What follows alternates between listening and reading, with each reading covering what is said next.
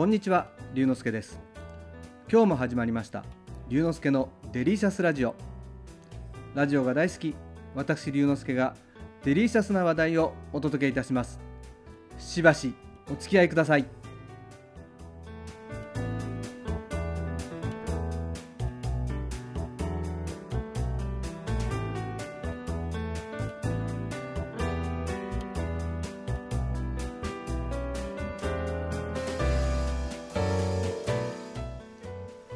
ミュージシャンの細野晴臣さんのデビュー50周年を記念して開催されている細野観光という展示を見てきました。細野晴臣さんは1969年のデビュー以来日本の音楽シーンに数々の影響を及ぼしたミュージシャンです。その細野さんの人生を年表形式でまるで観光地を回るように体験することができるから細野観光というタイトルがついているとのことです。入り口を入ると高さ6メートルの塔がありそこに愛用のギターやベースが展示されておりテンションが上がります。子供の頃は寝っ転がりながらラジオで落語を聞くことが一番贅沢な時間だったと語ります。それが後のスネークマンショーなどのユーモラスな作品のベースとなったのかもしれません。展示の中にピアノの調律用のハンマーがありました。細野さんのおじいさんが調律師だったということです。そんな環境から少年の頃から数多くのレコードに囲まれ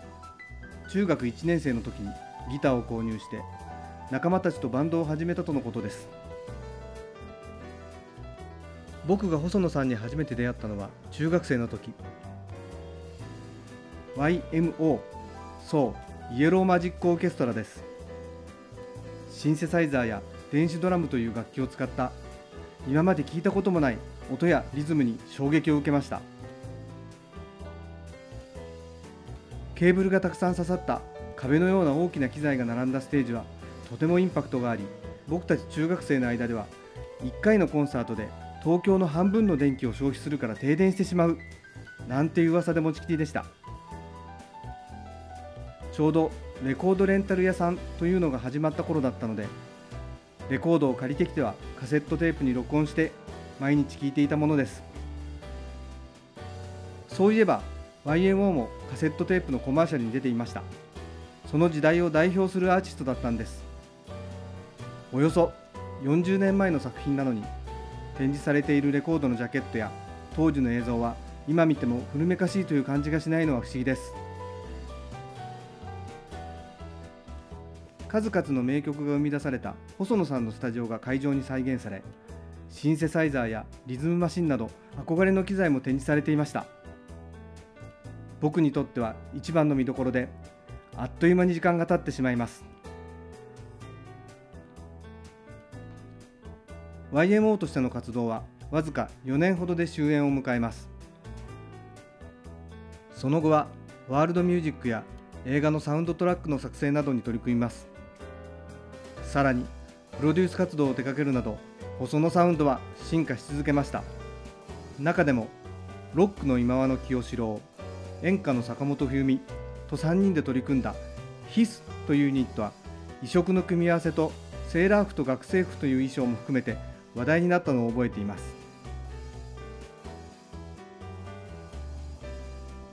最近ではライブ活動や映画「万引き家族」の音楽を担当するなどデビュー50周年を迎える今も前へ前へと突き進んでいます。11月1日には50周年記念ドキュメンタリー映画「ノースモーキング」が公開されるとのこと。今から楽しみです。細野観光は11月4日まで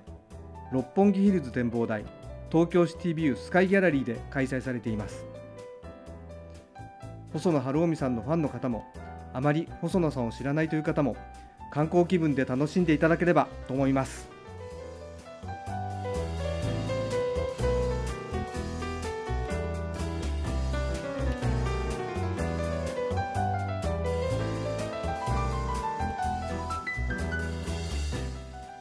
今日は